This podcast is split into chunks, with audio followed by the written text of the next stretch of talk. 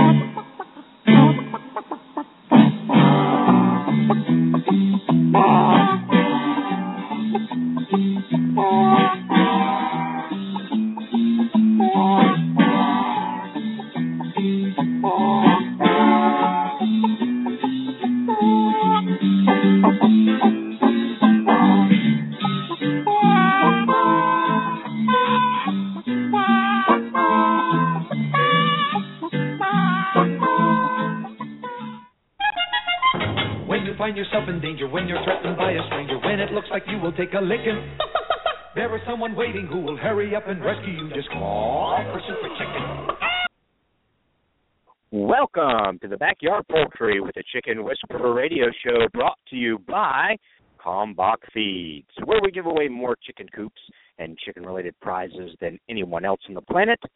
We are often imitated but never duplicated. My name is Andy Schneider, but most know me as the Chicken Whisperer, author of the Chicken Whisperer's Guide to Keeping Chickens, national spokesperson for the USDA Biosecurity for Birds program, and editor in chief of Chicken Whisperer magazine. Each week, I welcome experts in their field to share their knowledge about different topics, including backyard poultry, show poultry, heritage poultry, gardening, cooking, and of course, living a self sufficient lifestyle. Be sure to visit us online at chickenwhisperer.com, where you can follow us on Twitter, become a fan on Facebook, and subscribe to the totally free digital edition of Chicken Magazine. And also coming up, we'll be posting our tour schedule for 2015 as the busy season starts to approach. Yep, next couple of weeks we'll be on the road, heading up next week for the big national webinar with both CDC and USDA. That'll be next Thursday at 2 p.m. The following week, I've got a uh, a large uh, dealer conference up in, let me think, Columbus, Ohio, and that of course is with Kalmbach Feeds. Looking forward to that. Really looking forward to that. There'll be about uh, 200 dealers there, feed dealers, and uh, I'll be looking forward to talking chicken with those great folks. We got a great show lined up for you today. We've got, yep, welcome back, poultry scientist and professor Dr. Brigid McCrea, PhD, and today's topic is going to be things to consider when you are building that chicken coop. So uh, get that pen and paper out because we're going to return right after this short break, and there'll be more to come on Backyard Poultry with the Chicken Whisperer, brought to you by Kalmbach Feeds. When you need an incubator, think Brinsea, the incubation specialist. Brinsea has been a world leading manufacturer of incubators for over 30 years. Incubators from 7 to 380 eggs with high quality electronic and digital controls, including precise humidity control and programmable egg turning, all at surprisingly affordable prices. Visit them online at Brinsea.com. Brinsea spelled B R I N S E A. That's Brinsea.com or call 1 888 667 7009. Enter the coupon code WHISPER at checkout and save 10% on their incubators, brooders, egg candlers, and other incubation accessories. When you need an incubator, think Brinsea. Technology you can trust.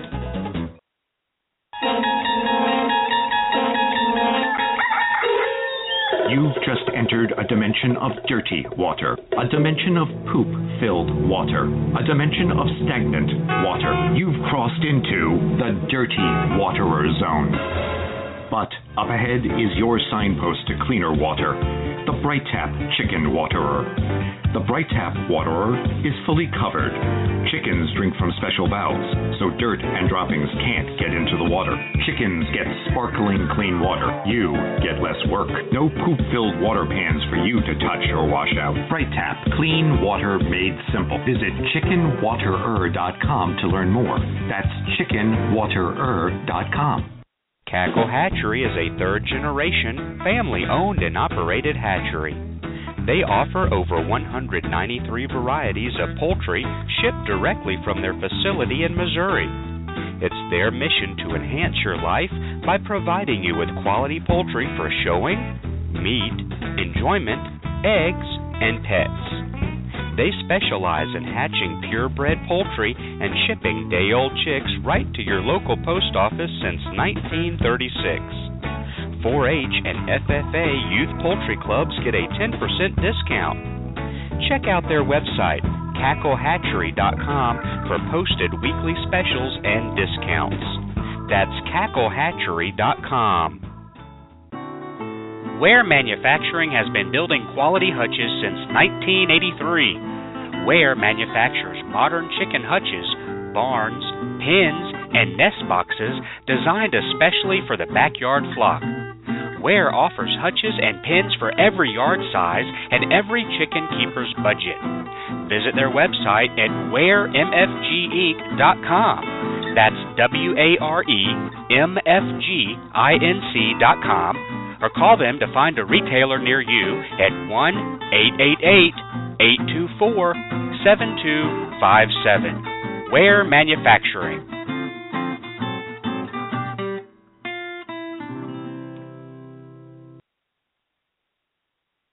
This looks like a job for. Super chicken? You get the super sauce. I'll don my super suit. How would you like a punch in the beak? Hi, I'm country music artist Nathan Osmond, and you're listening to Backyard Poultry with the Chicken Whisperer. All righty, thank you very much for staying with us today on Backyard Poultry with the Chicken Whisperer. It is an awesome day in South Florida. Uh, tonight, guess what? South Florida, it's going to be about 28 degrees. So, burr, burr, burr. We've got a frost warning going on down here. Hope the oranges groves are going to be okay. But uh, a little bit chilly today and uh, last night, but tonight's going to be the humdinger at uh, 27, 28 degrees. So, got to bundle up down here in South Florida. But we are heading back up north on, uh, it's just kind of a send off, I think. That's God's way of saying, hey, you know, just kind of slowly going to acclimate you to the weather as you leave Saturday and move north. so I think that's what he's doing for us uh, right now. But uh, we'll be heading up, like I said. Uh, got the uh, webinar next week at uh, CDC headquarters in Atlanta, and then heading up to Ohio. That'll be a cold trip, but hopefully our time will be spent in the nice uh, comforts of the nice uh, Hilton Hotel there. Um, I already told you and uh, checked it out. Nice indoor heated pool bring your swimsuits, especially the kids' swimsuits. They'll love it. So uh, got that going on. You know, speaking of kids, yesterday we had a photo shoot. Um, I never have liked photo shoots. Um, it's just a, a necessary evil, I guess. But we'll, you know, uh, sometimes they can be uh, fun aspects to it. But it was initially designed. It was going to be a professional photo shoot. I needed some new professional photos for myself and my new sponsor, Kalmbach Feeds and uh and I made the silly mistake of saying, you know what, maybe while we're there we can get some family photos too. Bum bum bum.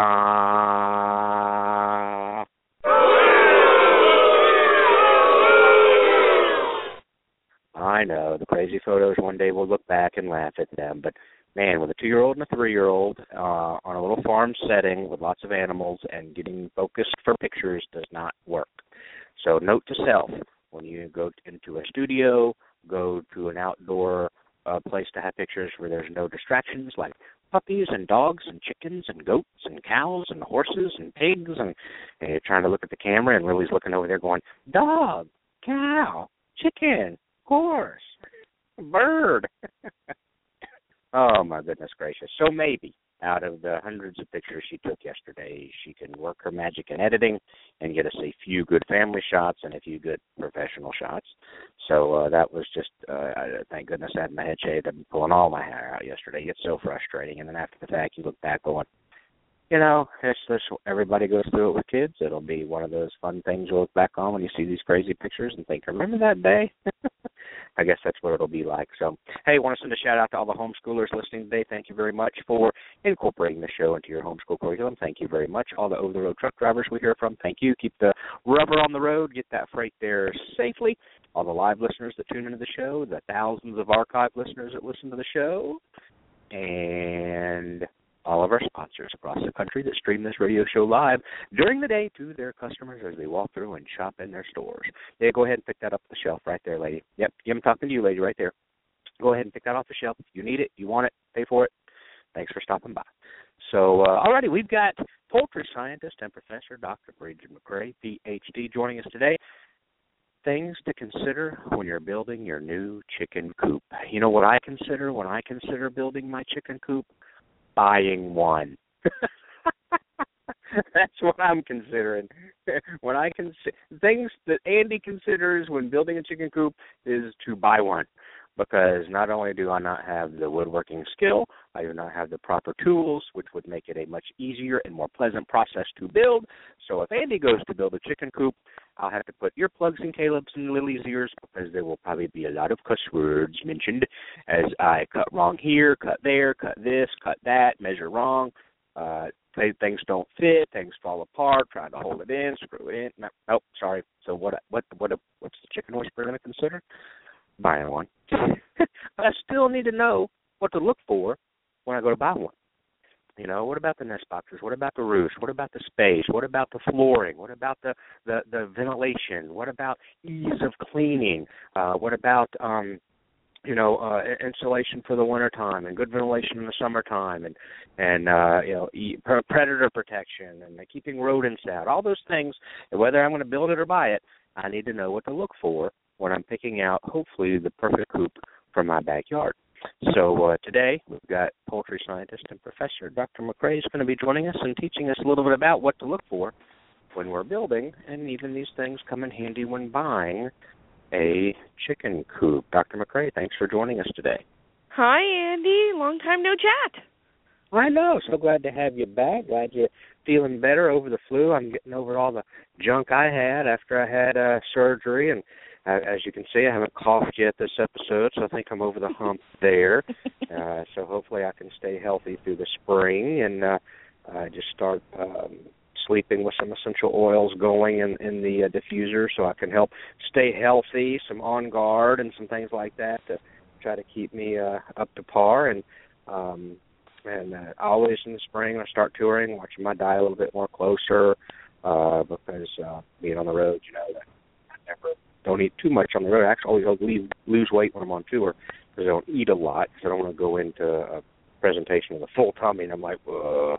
So, um, but yeah, so hopefully we'll be healthy through the spring and and remind me because I'm thinking the reason why I can't be at Cooptastic this year is because next weekend I will be in Columbus, Ohio, and I'm pretty sure. Oh, not next weekend, the following weekend, which I guess is like the seventh.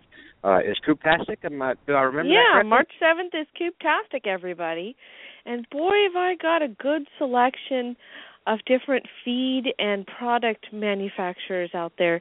We've got folks coming from as far south as North Carolina and as far north as New Hampshire to showcase their new products and their innovative products for you small flock backyard poultry producers.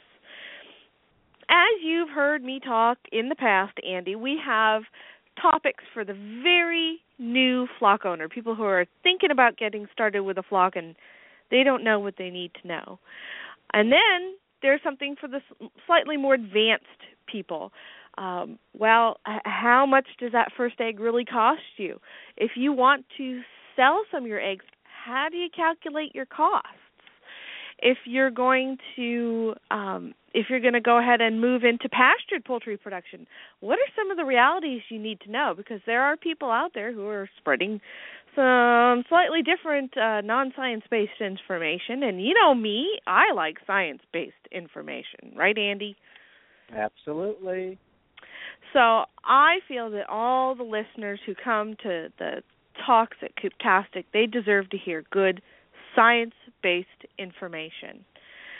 So that's what I have uh, at Cooptastic this year. We've got two areas going simultaneously where people can come and learn about anything from uh, getting started to more advanced topics. Um, and of course, there's the vendors. We are even planning to have our new mobile meat processing lab at Cooptastic. We don't know if we can back it into the building or not, but we're going to try because it's awesome. 16 hey, feet long. is is there going to be a um no live demonstrations? Uh, no, but you can walk bowl. through it. Is there going Uh, to be Avian Bowl this has year? been changed this year to the um, the Mid Atlantic Avian Bowl Challenge will be at the Delmarva Poultry Fanciers Show, and that's sponsored by Chick Flick. Uh, we also have an event in Maryland um, right before the same uh, same month, uh, right before the the Mid Atlantic Avian Bowl Challenge. We've got another Maryland Avian Bowl Challenge sponsored by Chick Flick, and then um, later on in the spring we have another Maryland Avian Bowl Challenge sponsored by Chick Flick. And of course, Chick Flick was kind enough to sponsor the Delaware, Maryland, and New Jersey Avian Bowl events. So Avian Bowl is a big deal this year. Uh, it's growing. I've been contacted by Washington State and a couple other states down further south, people asking questions about Avian Bowl and how to get started. And although I can't get into your live chat uh, today, Andy, I did want to let people know that I posted some new questions on the Facebook page, Center for Small Flock Research and Innovation. So if you want to test your turkey know-how, you've got some good questions on there. Okay, Hey, Andy, so I've got a I've got a spelling if- question for you. Okay, if there's no um avian bowl, does that mean there's no five pound solid chocolate chickens there this year? no, Remember instead of a no, instead of a five pound solid chocolate chicken at the Mid Atlantic Avian Bowl Challenge, which is open to all states, if you're the winning senior team at the uh, Mid Atlantic Avian Bowl Challenge, there's a five hundred dollar prize that will help you make it to nationals. So that's the generosity of the folks at Chick Flick sharing that with you folks. So that event is open, and if you want to know um, how to sign up for that with your your 4-H Avian Bowl team, you can contact me, or you can get the Delmarva Poultry Fanciers Club premium book, and the entry form is right in there, and you would send it back to me. Awesome. Okay, you had a question for me. Mm, That always yes. makes me nervous. Can you spell. Can you spell the following word? Reservoir. Oh, jeez. Um, a picture it in my brain. Christmas chick will Uh, help you out. I know she's listening. Yeah, she's there. Um, I'm not going to Google it. Um, my dad owned some property on a reservoir, and he was an architect, so I often saw it on plans, so could kind of picture it. I know it's R E S E V.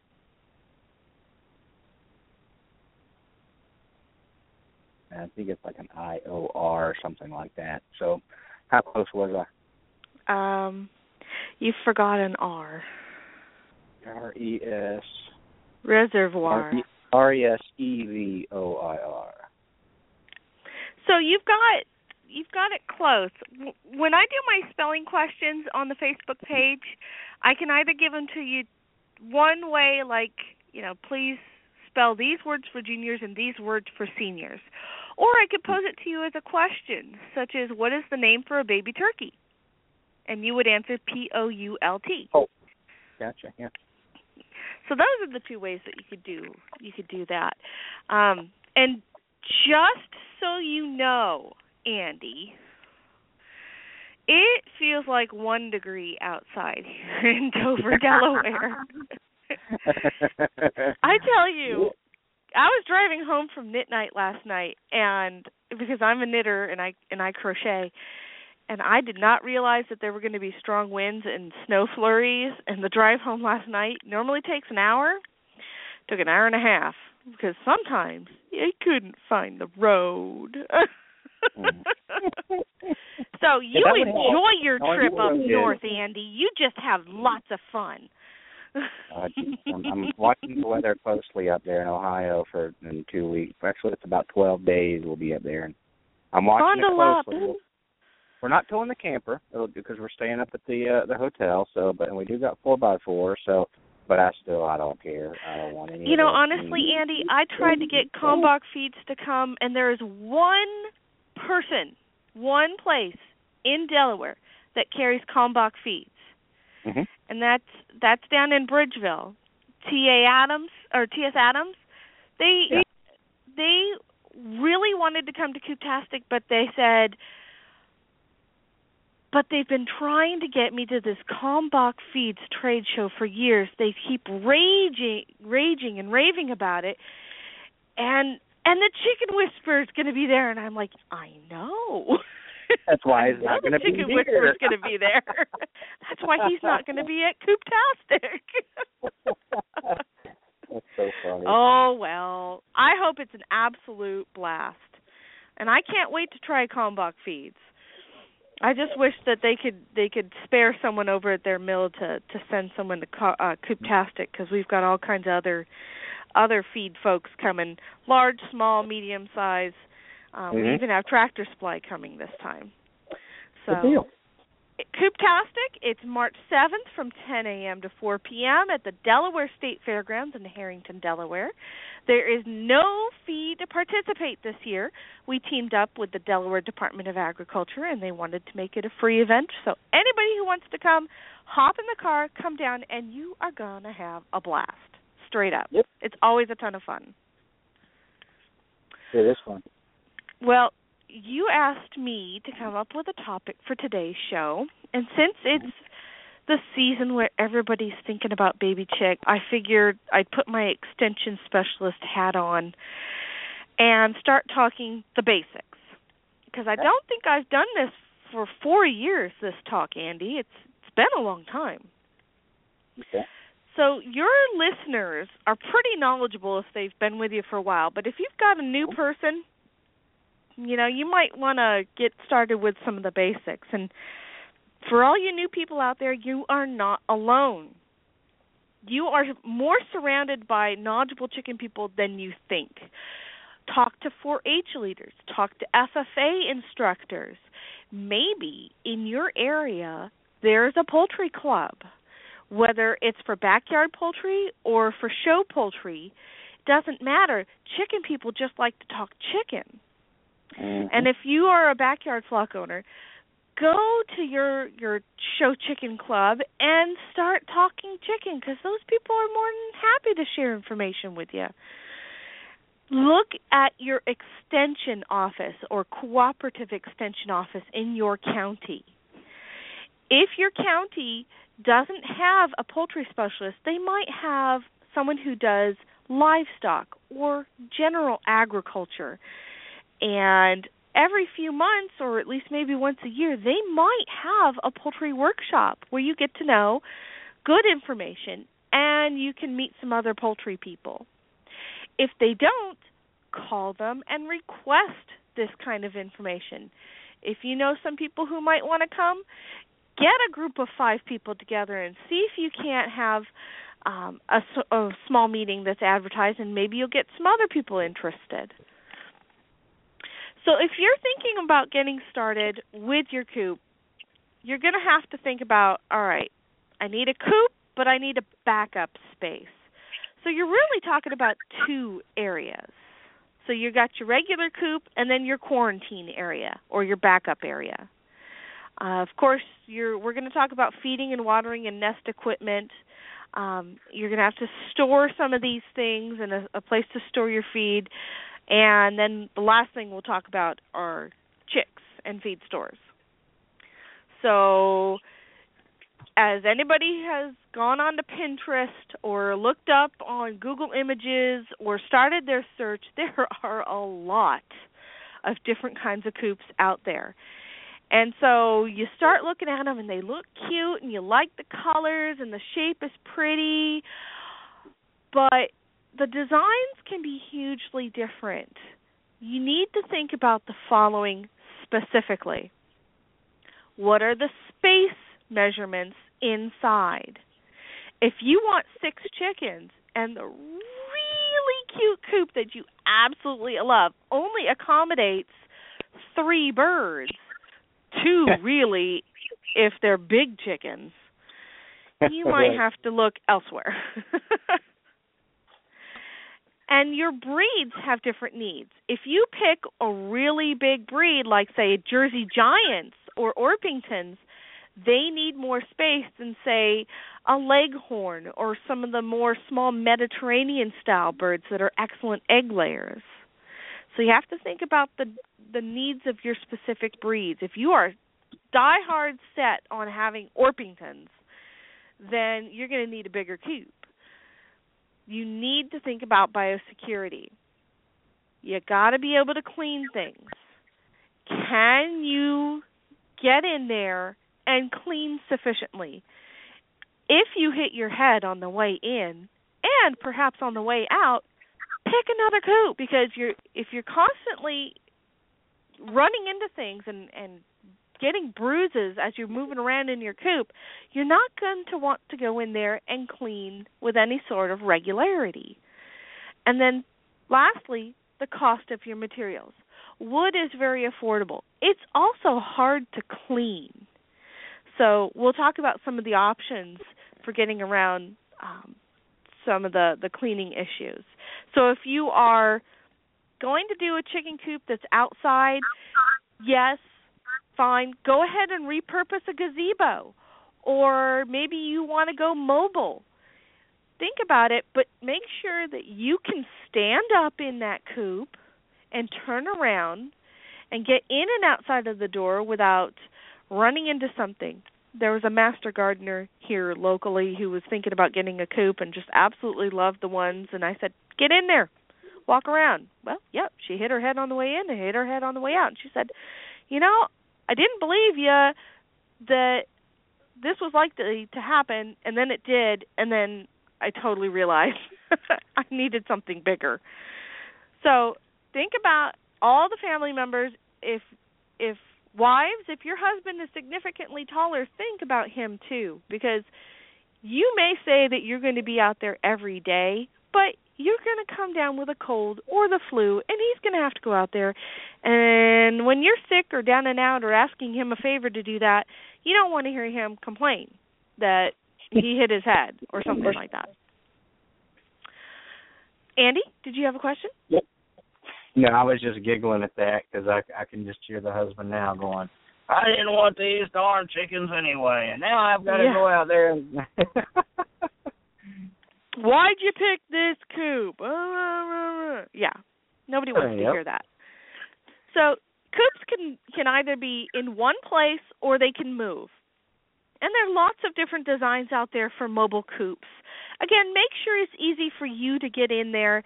One of the things that I hate the most is having to get down on my hands and knees to either enter a coop or get a chicken out from underneath you know maybe it got scared or it's just being a pain in the rear and you won't go inside. But if i have to get out in the snow or the mud on my hands and knees to get a bird i'm not going to be happy.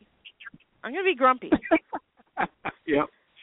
because number one that wasn't the plan chicken.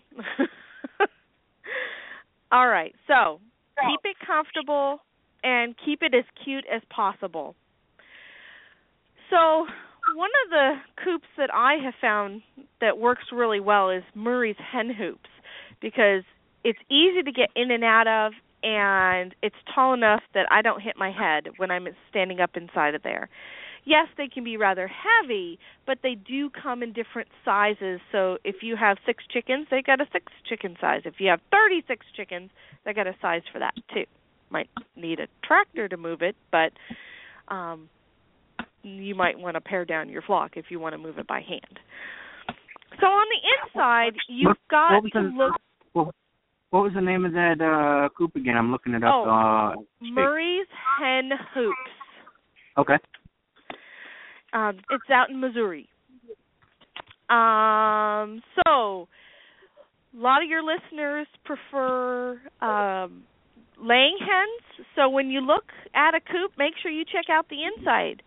Does it have a roosting pole or a roosting uh, bar? Does it have nest boxes? Does it have enough space for you to put a feeder and a waterer in there? If you are really intent on, like, say, the chicken fountain or the bright tap, do you have a space in there where you can set those things or mount it to the wall without giving up too much floor space? Because once you set something on the floor, that space the chicken can no longer use. So I know with the bright tap water, you'd have to set it like on a series of bricks. Um, on the chicken fountain, you would probably have to mount it to the wall. which doesn't sacrifice any floor space. But those are things that you need to consider. Uh, you can always hang your feeders, and so you don't lose any floor space necessarily that way. And there are several books out there for you to choose from if you are insisting on building this yourself. Um, there are books like The Storey's Guide to Chicken Coop, Building Chicken Coops. Um, there's another book called Chicken Coops, and I'm sure there's many more out there now. All right, space requirements. If you have a small Mediterranean style bird, like say a leghorn, give them a foot and a half to two square feet per bird. You can go smaller, but they're going to get a little testy with one another. That, that's inside coop space. Inside that's the inside coop. the coop space. Yes, that doesn't include the outdoor space. Because there's going to be days like a couple days ago here in on Delmarva, there wasn't a chicken stepping outside. No way, no how. The doors were going to be shut. Okay? And they probably didn't want to venture outside, at least for not very long, when the snows were on the ground. That means they're going to spend most of their time inside. So your sex-linked brown egg layers, like say your red stars, your black stars, your um, your production reds, uh, those birds are going to need a little bit more space per bird, two to two and a half square feet per bird. Now, if you've got a chicken that has a crest on its head, like say a Polish, they're going to have a hard time finding um, the door, where the food and water are. Um, large tails, they need a little more space. Chickens don't like to to rub their tails up against the wall all day long. If you have chickens with feathered feet, like say cochins, they need deep shavings, at least six inches. If you're going to go with breeding pens, they need even more space. And you have to think about all right, I've got three older girls, but I have room for three more. I have to start some chicks. You're not going to start your chicks in the same space where you've got your older hens. You're going to start start them elsewhere. And although it's not a good idea to add new birds to your flock, that's a bad biosecurity practice. You would definitely want to brood them elsewhere and then add them in at a later date. So, those are things to consider for space requirements. Um, as far as roost space is concerned, for the smaller birds, like say a bantam chicken on up to say a leghorn, which is a small, large sized chicken, you're going to give them six to eight inches of roost space for each bird. And you're going to go up to a foot, maybe eight to 12 inches per bird for any of the larger breeds, like say your sex-linked brown egg layers. Uh, you may even have to give some of these big breeds, like a Jersey Giant, even more space per bird. So make sure there's enough inches of roost space for your birds, in addition to making sure there's enough floor space in there. And it's okay when you're shopping for a chicken coop to walk in with a measuring tape. Measure the inside, not the outside dimensions. And if anybody out there has uh, turkeys, you should not raise turkeys on ground or in space where you have chickens. Um, you can't raise turkeys on ground that has housed chickens within the last three years. Or else, what can happen, Andy? You've heard me talk about this before. Uh, you don't want to spread any disease. Mhm. Blackhead disease can attack the turkeys, and if you're going to invite turkeys into your flock, you're going to have to make special accommodations for them. If you're going to start looking at having your birds gain access to the outdoors, your safest bet is to protect them from predators. And I get this all the time, Andy. I never have anything in my yard. I've got a dog or I've got a cat, and I never see anything come through there. Well, you've never had chickens before. Hmm. Trust me, there's something that's patrolling. And once it gets a wind of what you got, it's going to come visit. And once it's got a bead on your property and what you got there, it's got nothing but time to figure out how to get in. So, if you're going to have your birds have an outdoor run, bury the wire at least two feet down or bend it out at least two feet from the edge of your chicken mm-hmm. coop. That still allows you to mow over it once the grass grows up. Um, but anything less than that, and a predator in a night can get through. Uh, chicken wire is good, uh, but it can still be torn apart by fairly insistent uh, raccoon.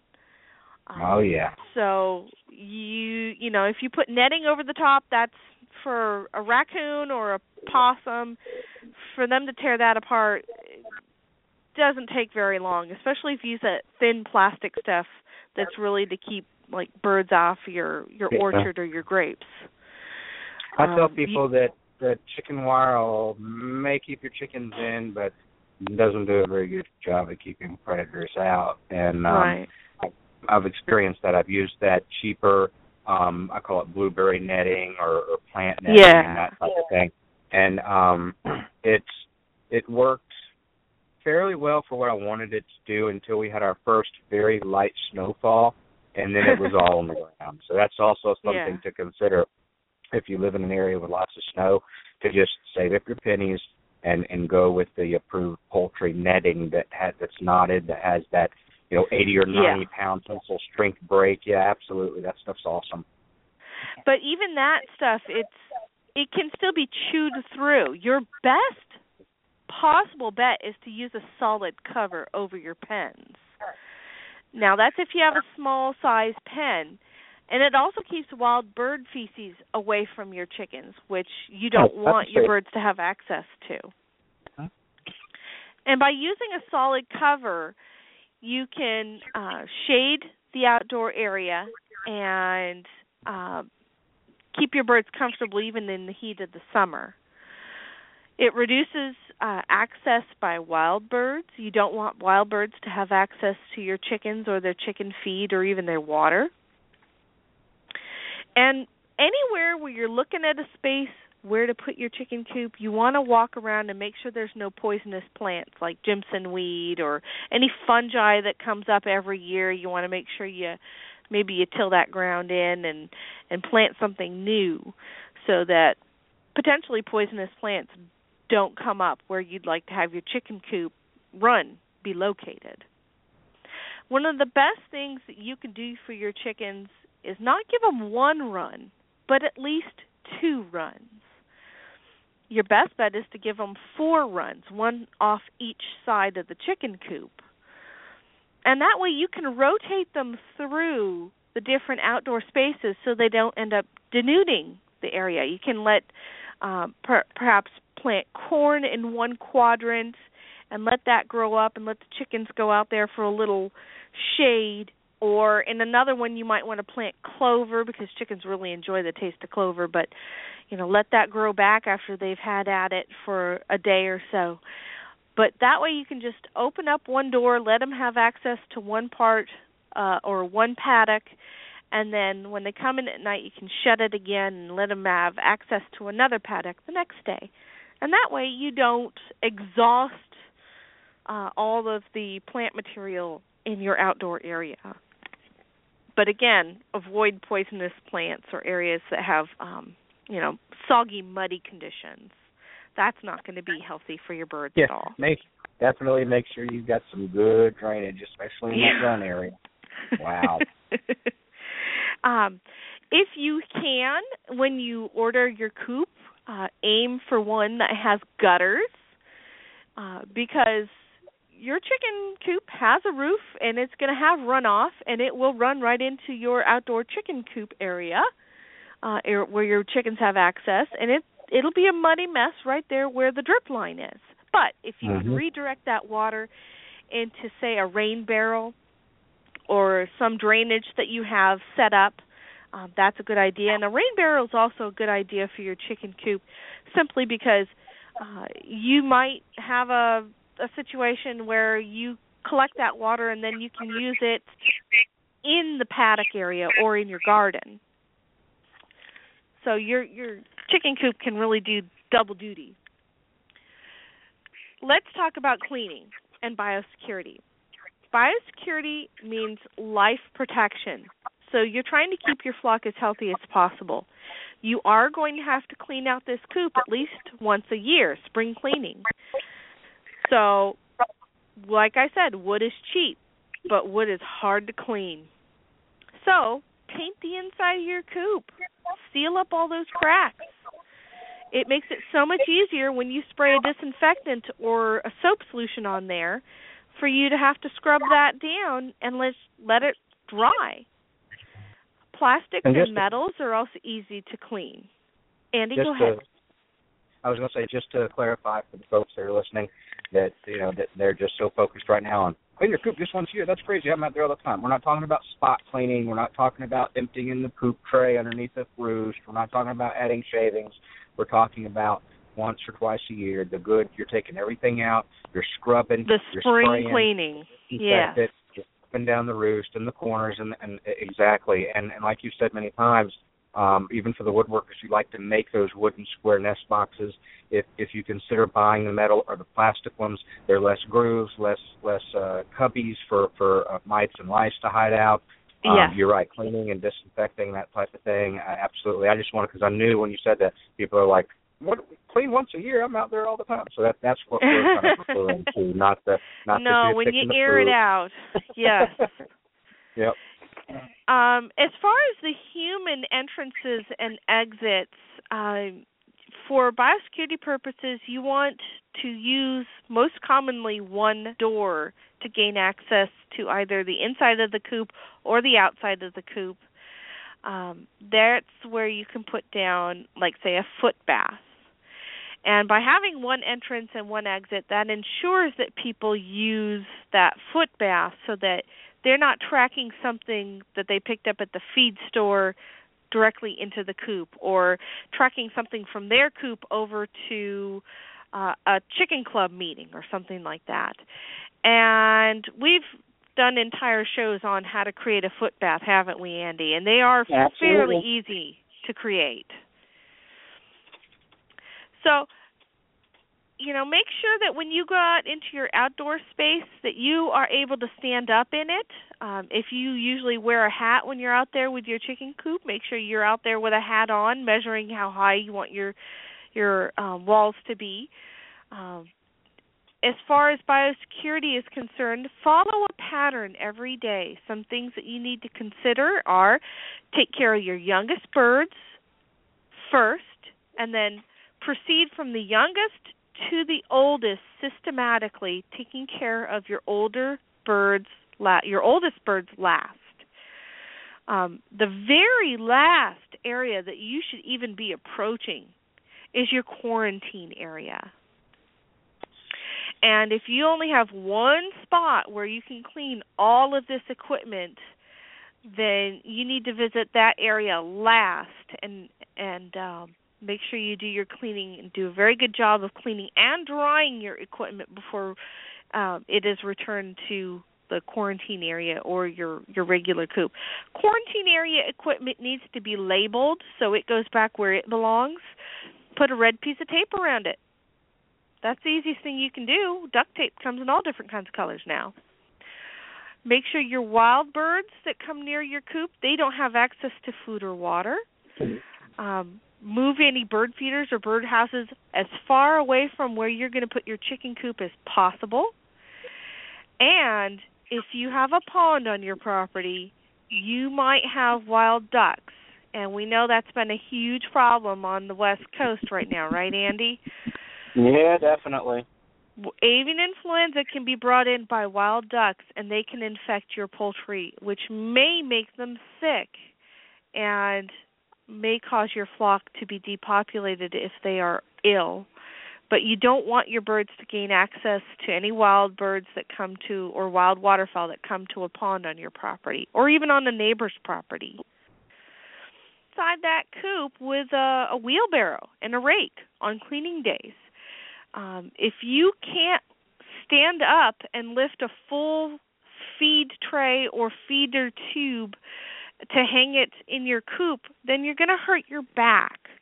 You don't want to do something where you you're constantly hurting yourself just in the regular care of your coop. Dust your coop twice a year, get rid of cobwebs at least twice a year, and that way you can you can keep the amount of bacteria down. Uh, so go ahead. Here's Andy. a very common very common question for you that I that I get on occasion, um, but I see it a lot posted, and uh, both in the wintertime and the summertime, and people are choosing coops, and that is, um, should I have the feeder and water in the coop or outside of the coop, or or both? And then you have comments like, "Man, my chickens go to roost at night. They stay on the roost for the day. They come out the door, and then you know they eat and they drink and they mate and they poop and and whatever." Um, people talk about having water in the coop, you know, uh, maybe causing more humidity in the coop in the winter, which may not be good. So there's all these rumors, myths, and stereotypes out there, um, in, including, and some people say, well, I keep a small little waterer in case they may want some overnight, um, and that type of thing. But most, you know, my, or I keep the feed inside and the water outside. What, you don't want to what, keep your feed anywhere where it's going to get wet. Mhm. So I would keep feed inside and if you can invest in a closed watering system, something with a nipple drinker Mhm. so that you don't have to do as much cleaning and the chickens aren't exposed to as much um dirt or feces that can fall in the water. And Mhm. those are are not going to affect the humidity in the coop at all. So keep those things inside of the coop and uh if you want to, if you're having problems in the summer with a coop that's too hot, insulate it.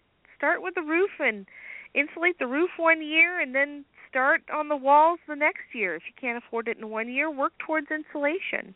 That'll keep the temperature a little bit more constant inside there.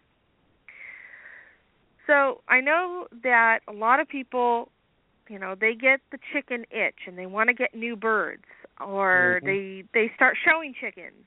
Um, so where do you put these chickens if you should acquire new birds? You put them in the quarantine area that I talked about.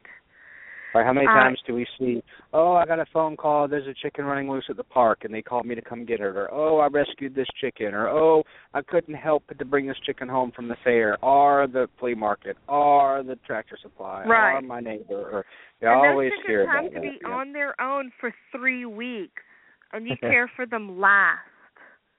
You consider them highly infective for three weeks before you release them within your own flock. And that's still no guarantee that they aren't silent carriers of things like salmonella or other organisms like, say, mycoplasma, which we know can be a plague in a backyard flock.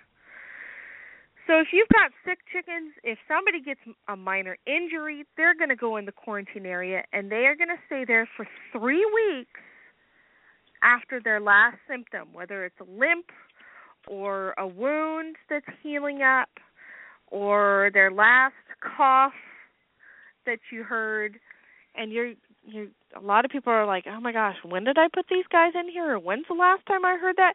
Put a notepad next to that quarantine area and write the dates down. So that cuz we're humans, we keep track of where you know what the sick log is on these birds. And if it dies, take that sick log with you and when you take that chicken to the diagnostic lab, you say, "Here, make a copy of this. This is the la- latest and greatest information on this chicken."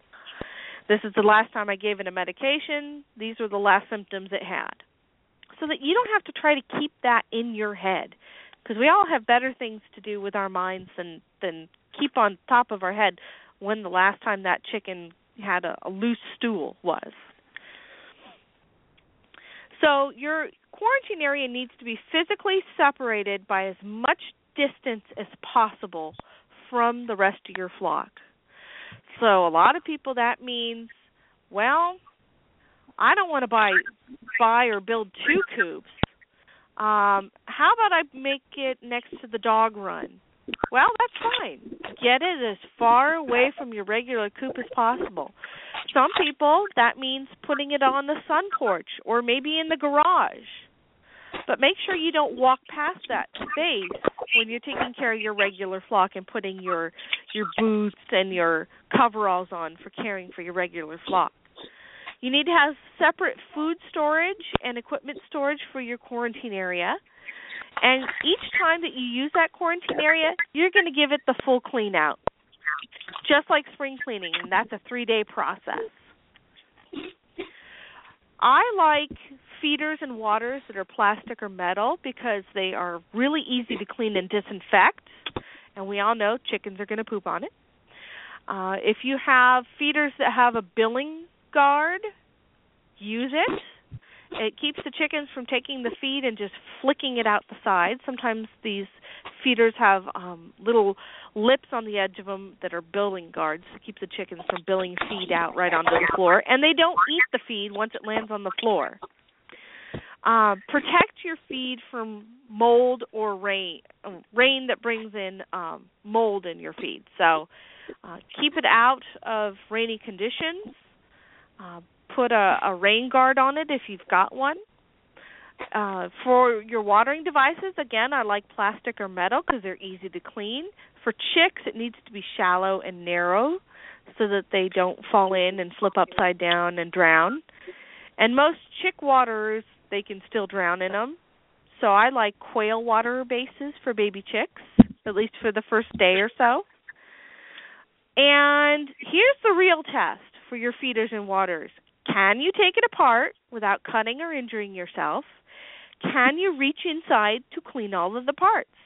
And when you're at the feed store or you're at Cooptastic and you're looking at all these different parts, open it up. Can you fit your hand in there? If you can't, or um, or you can't figure out how to put it back together once you've taken it apart, um, maybe move on to something that's a little easier for you to negotiate. I know it's really easy, the little metal uh, round feeders or chick feeders. I have the hardest time getting the bases to to come apart when I need them to come apart without making feed fly everywhere. And then I've gotten many a blood blister trying to pop those things back together. So needless to say they're not my favorites. And I almost dread using them. So think about that. Question while we're And- talking about waterers, you talked Mhm. about roofs, you talked about water barrels. Uh back probably five years ago, um, I did an advertising exchange with a sponsor and got two beautiful coops, uh large Amish built coops and, and we were picking them out, what roof we wanted, that type of thing. We wanted to match our storage barn, so we went with the shingle roof. And then literally after they had built them and they were kind of on order or, or built and on their way, I thought, dang, I should have got a metal roof because it was offered. We could pick anything we wanted. Because I was thinking, oh, if we're going to collect the water from the roof of the coop and have it go into a barrel and use that as as their their drinking water, then all the chemicals from the asphalt shingles down the water, da da da da. I said I should have gone with the metal roof, but then you think about um the wild bird poop that may be on top of the roof. The bird lands on the roof and poops, or flies over it and poops, and the water comes down the roof and and and, and what it runs through the wild bird poop and then down the gutter and into the rain barrel into some type of watering system for your chickens, and now they're drinking whatever wild bird contaminants are there. So um uh, over the years of doing this, um the show's been going on for seven years. I haven't had anybody too fond of doing water collection from the coop roof to immediately give their birds um, for for many reasons, but that that's probably the main one there. So, do you kind of concur? Do you see maybe a, as a way of of being able to do that? Um, if you wanted to go I'm hearing a lot of people out west who are dealing with the drought who are turning to this system so that their Mhm. chicken coops are just a little bit more self-sufficient. Mhm. Um, they do realize that maintaining a water catchment system is its own learning curve as well. So make sure you do your homework on that and make sure you're comfortable with whatever you choose. Um, you are going to have to clean all this equipment, um, you know, your your water catchment system. and you are going to have to maintain some sort of screen over it that you check daily to make sure that you get rid of any um you know buildup of of uh, insects or you know whatever falls on your roof whether they're leaves or acorns or or wild bird manure and you just um remove that from the screen on a daily basis doesn't keep everything out but um I know several people are at least using that water in their gardens or to water the uh, pasture that they keep in one of the paddocks, at least one of the the paddocks using that watering system. So no no, it doesn't always go to the chickens itself. Mhm. Okay. Now, to clean your waters, actually to clean any of your equipment, you're you, you're going to use a quarter cup of bleach into 17 cups of water after you use soap and water on these surfaces, you're going to put the bleach solution and have a 10 minute contact time. So you're probably going to put all this in a bucket, let it sit for 10 minutes. Then you're going to rinse, dry, and then refill it and put it back in the coop.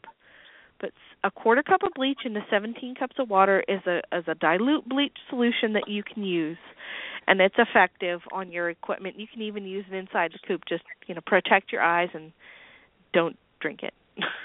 how about for how about for people that have um a little bit deeper pockets and want to choose to go with oxine? Yes, oxine a... or any of the other um disinfectants that are labeled for use in um poultry housing conditions.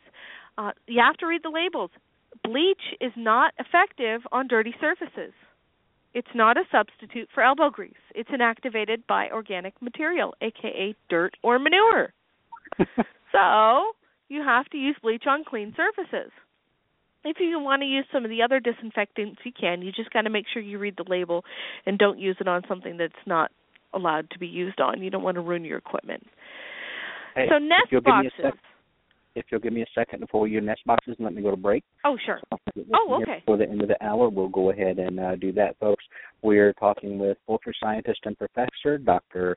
Brigid McCrea. We're talking about things to consider when building a chicken coop and even uh, purchasing a chicken coop. Some common sense things as well that a lot of people don't think about. About hitting your head going in or out. Is it easy to clean? Do you have to bend over to actually uh, get those waterers mounted up off the ground? And if it is, it's not convenient. You'll get injured. It won't be fun. It won't be easy. So you won't do it like you should.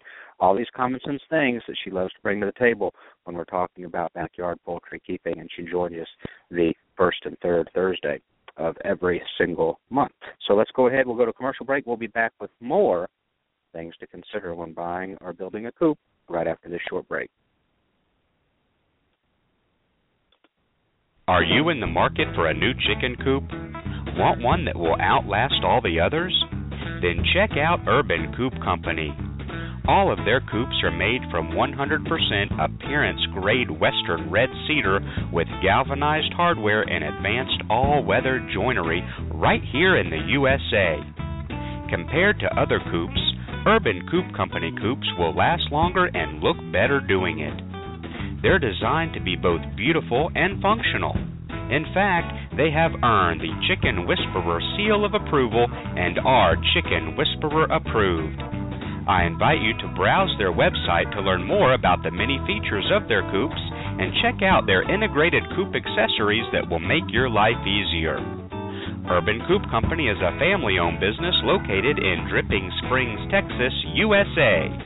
They are passionate about building great coops because they know you're passionate about your backyard chickens. Visit them online at urbancoopcompany.com. That's urbancoopcompany.com. Do you provide a heat source for your backyard chickens in the winter? In most cases, it's not necessary. But if you choose to provide a heat source for your backyard chickens, it's imperative to use a safe and effective heat source, and the only one I recommend is the Sweeter Heater. The Sweeter Heater is a safe, completely sealed, washable, non breakable, energy efficient, long lasting, and reliable specific area heater that comes with a three year warranty. Ditch the dangerous heat lamp this season and invest in the only heater I recommend, the Sweeter Heater. Purchase the Sweeter Heater online at sweeterheater.com. That's sweeterheater.com. Ideal Poultry has been a family owned and operated business since 1937. Their business is built on customer service and quality poultry, from rare white and brown egg layers to broilers, ducks, turkeys, and bantams. Ideal Poultry is the largest supplier of backyard poultry in the United States, shipping close to 5 million chicks annually. Visit them online at idealpoultry.com. That's idealpoultry.com. Hey, it's the Chicken Whisperer. If you're in the market for a new incubator, then look no further than GQF. They have a great selection of tabletop and cabinet style incubators at prices you can afford. I love my GQF Genesis Model 1588. It has a large picture window and an automatic thermostat, which makes for a better hatch every time. Go pick out your new incubator at gqfradio.com. That's gqfradio.com.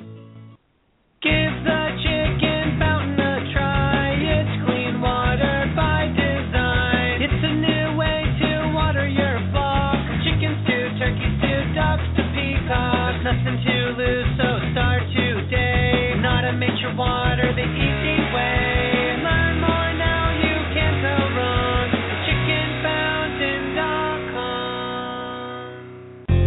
1921, Stromberg's has been a family owned and operated business, providing quality poultry and poultry supplies to their customers.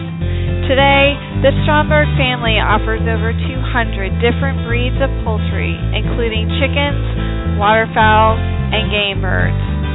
They also offer poultry supplies for the beginner or advanced poultry keeper. Stromberg should be on the top of your list when it comes time to order.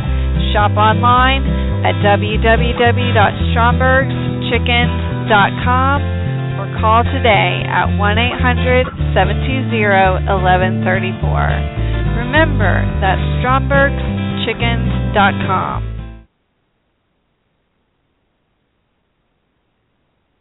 Hi, I'm country music artist Nathan Osmond, and you're listening to Backyard Poultry with the Chicken Whisperer. Actually, in reality, I am Super Chicken.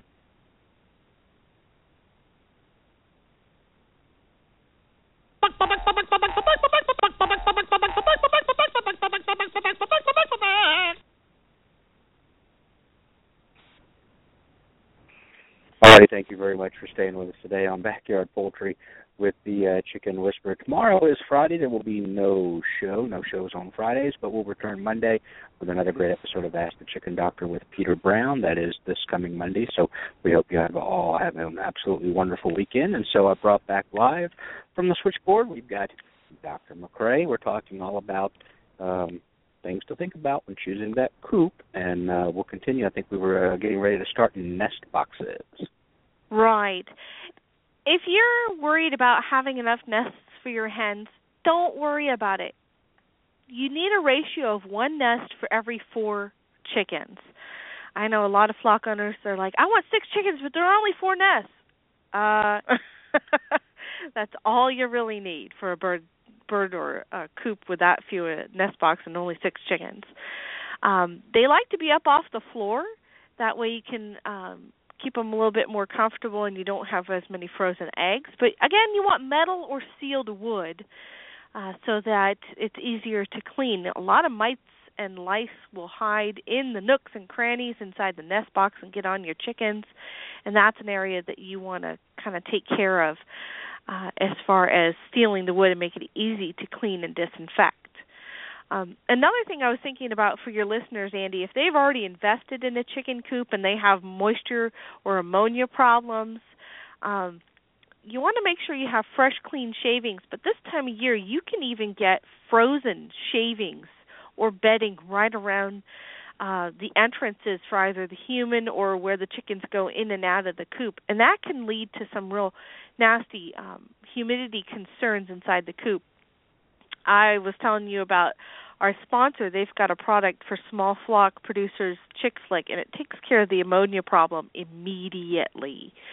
So if you're already stuck with a coop that that's the one that you dearly love and you've got ammonia problems or they're feeling cooped up and you can't clean out because things are frozen right now, get ready for coming up north, Andy. Ha ha ha.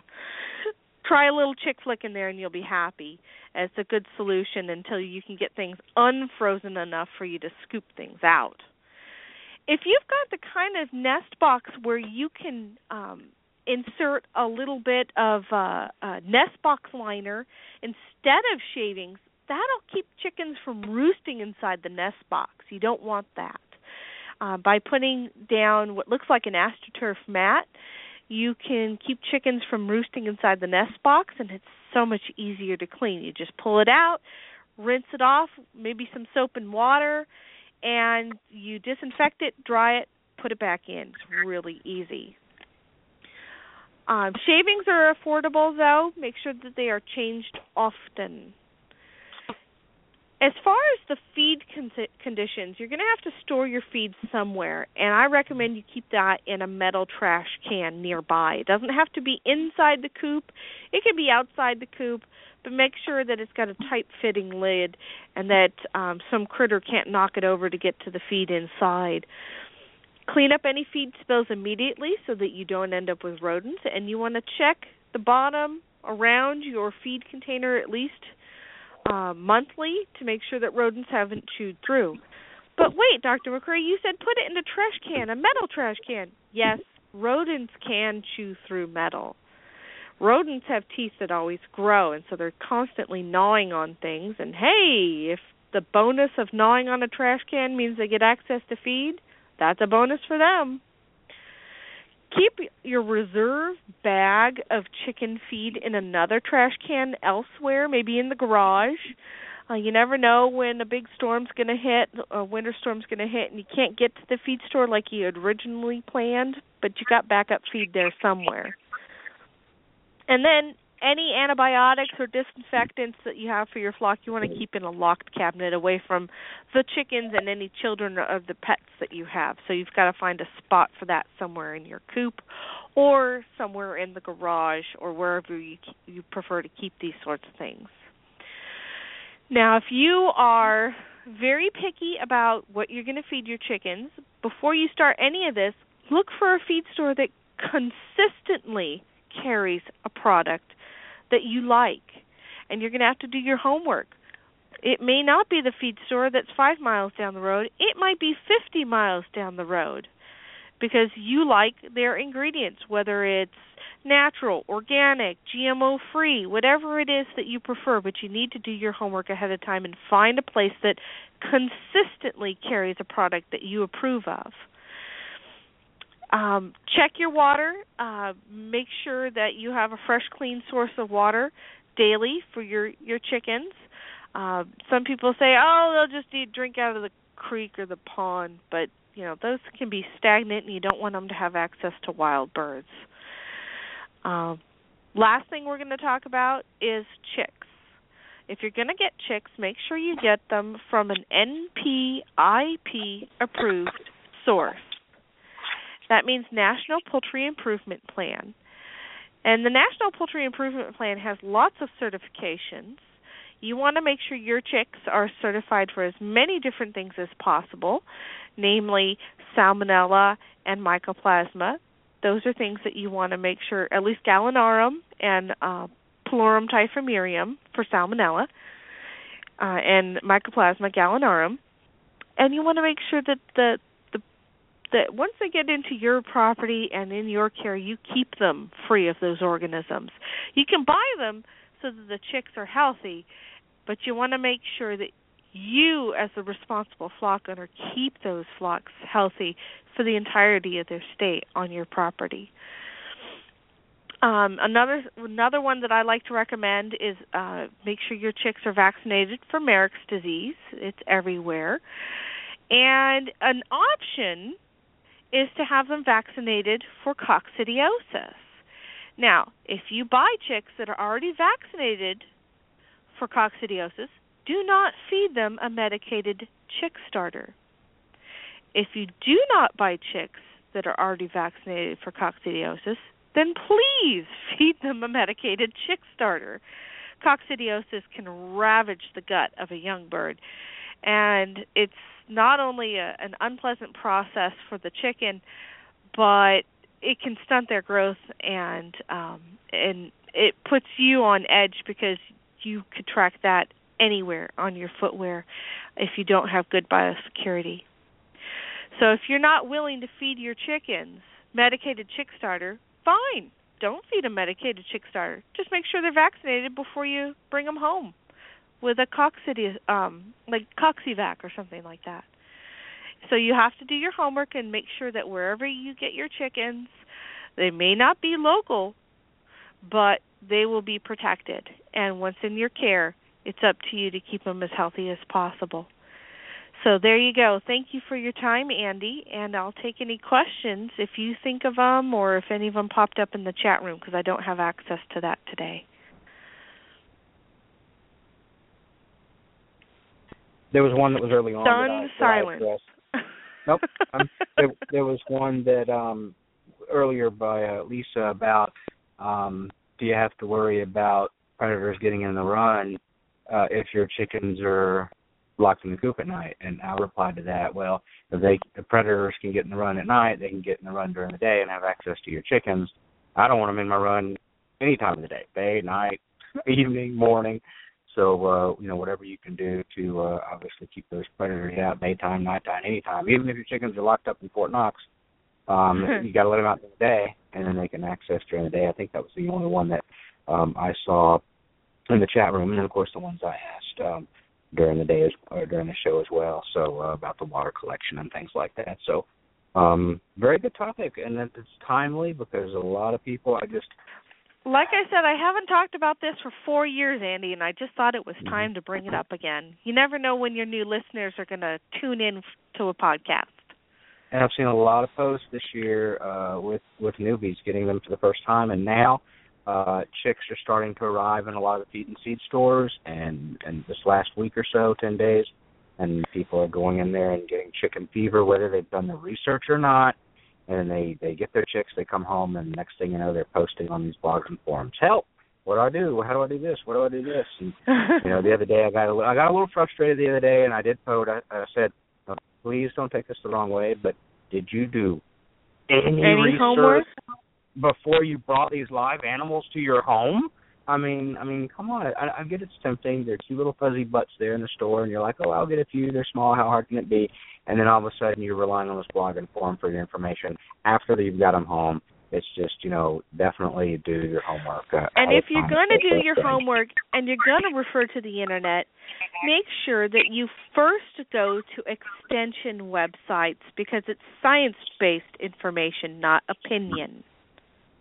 Yep. Exactly. Like Chicken Whisperer magazine. So, um fact based, study based and uh and gotta love science based because you're one of our contributors. So we gotta love it. Well thanks for joining us and folks, uh Dr. McCrea joins us the first and third Thursday of every single month if uh if nothing else is going on or we're not on the And road remember. March 7th is Cooptastic. I hope your listeners come and join us. There's no fee this year. Just come and have a blast. Oh, and I forgot to mention, we're going to have a Chinese auction to benefit 4-H. So there'll be some fun stuff for you to to put tickets in for. Cool beans. Gotta love it. Hey Doc, thanks for joining us today. We do appreciate it. Take care. Thank you. Bye bye. Alrighty, that's uh, poultry scientist and professor Dr. Brigid McCrea, PhD, from Delaware State University, and that's going to wrap up another episode of Backyard Poultry with the Chicken Whisperer, brought to you by Kalmbach Feeds. And a no show tomorrow, but we will return on Monday with another great episode of Ask Chicken Doctor with Peter Brown.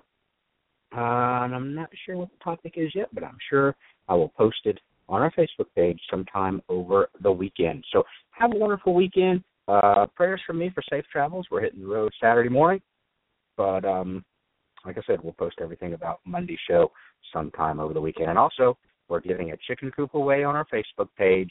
Go check it out. Facebook.com forward slash the chicken whisperer. All the information on how to enter that is there from Urban Coop Company.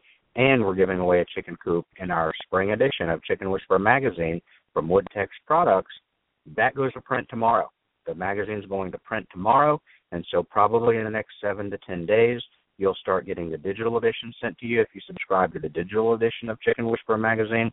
If you subscribe to the print edition, probably in the next 14 days, uh, probably before March 1st, um, you'll receive the print edition in your mailbox again of the spring edition. This is our second year of publishing Chicken Whisperer magazine, both print and digital. And the digital is free. You can subscribe www.chickenwhisperermagazine.com. There's a subscribe to the free digital edition button right there on the home page. Click, and it comes to you absolutely 100% free. Not an introductory, not a, oh, you get the couple for free, and then you have to pay forever. You get the free edition. It's the same thing as the print. You're just reading it on your iPhone, your iPad, your laptop, your desktop, flipping the pages just as if you would. But if you like the touchy feely physical magazine, we'll mail one to you as well, uh, nine ninety five per year. And uh, so there you go. Um, hey, I appreciate you tuning in. I hope you have a wonderful week, uh, weekend. Thanks for tuning in today. God bless everybody.